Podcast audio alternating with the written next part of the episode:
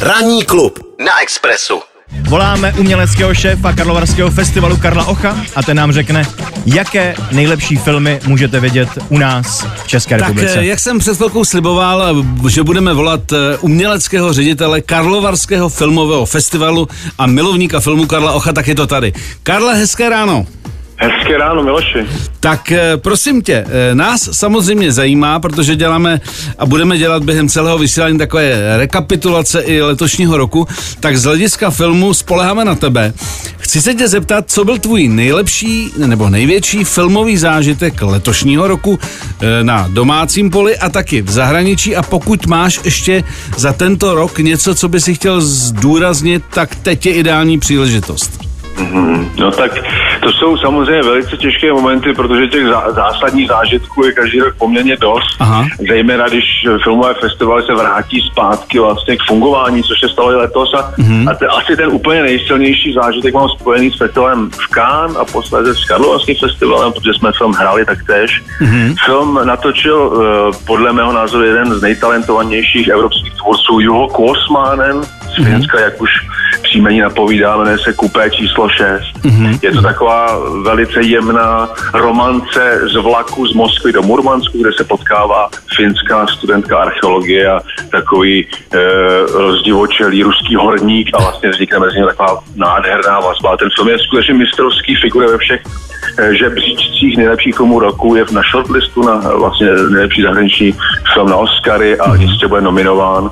My jsme ji nedávno hráli v Tady Vary a, je to opravdu velice, velice silný zážitek. Juho Kousmanen, mimo jiné, je tvůrce filmu uh, Nejšťastnější den v životě Oliho Mákyho, nádherného portrétu mm-hmm. boxera z před pár lety. Takže talentovaný tvůrce, krásný, subtilní film. Asi zážitek roku.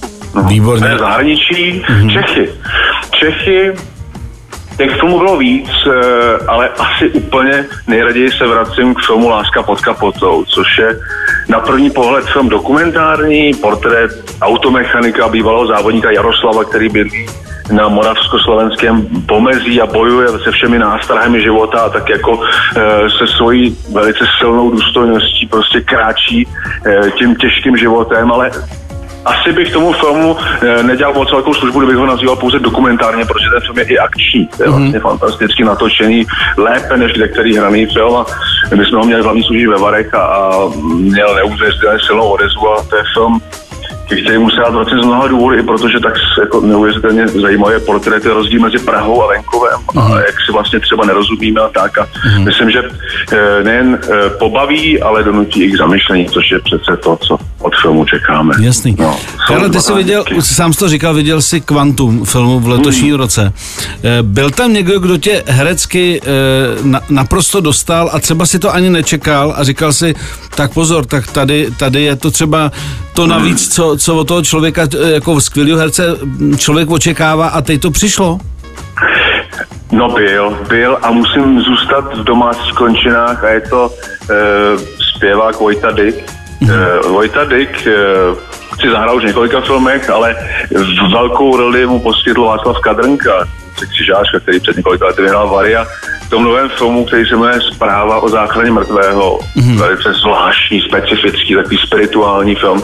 Hraje Viktor, Vojtěch Dyk hlavní roli. Mm-hmm. A hraje to fenomenálně. To je film, který, kde se tolik nemluví. Je tam velice důležitá gestikulace, mimika a on teda musím říct, se toho zhostil fenomenálně a musím ho pochválit. Je to něco, co diváci ještě neviděli a to je role eh, slavného eh, a zapomenutého zároveň skladatele Myslivečka. eh, no, kde vlastně Il Boemo. Ano, ano. Eh, a to je film, který připravuje Petr Václav na příští rok a my jsme měli možnost vidět pracovní verzi a Vojta Dyk opět teda neuvěřitelně zajímavý herecký projev, fantastická italština. No. Jo, tak ty jsi to ocenil, že Vojta, když byl u nás eh, v ranním klubu, Mhm. tak právě říkal, že uh, italština byl jeden, jeden jako z, z, z, z milníků, který musel eh, pokořit No.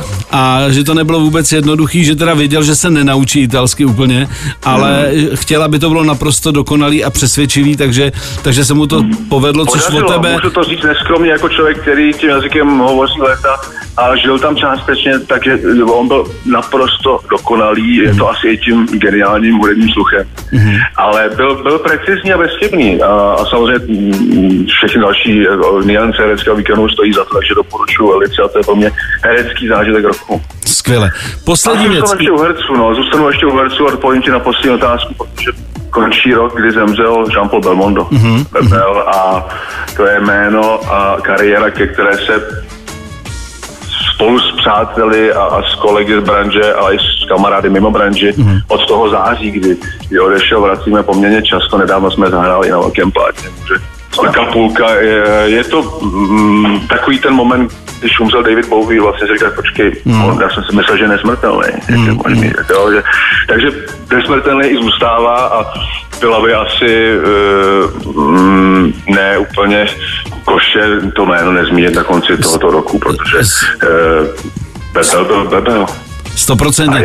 Já jsem s včera, protože jsem se díval, co jsem si během roku nahrával a zůstal mi tam vlastně eh, záznam toho pohřbu, tak musím říct, že i to eh, rozloučení vlastně francouzů, eh, když jsem se na to díval, tak to bylo taky velmi, velmi jako zvládnutý a velmi, velmi hezký rozloučení s, s velkým bébelem, takže, takže s okolností včera mi to na mě vypadlo, tak jsem si to ještě pustil.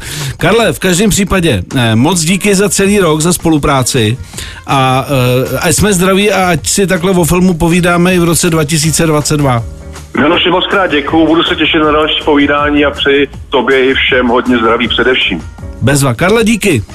Naslyšenou. Ranní klub Na Express FM.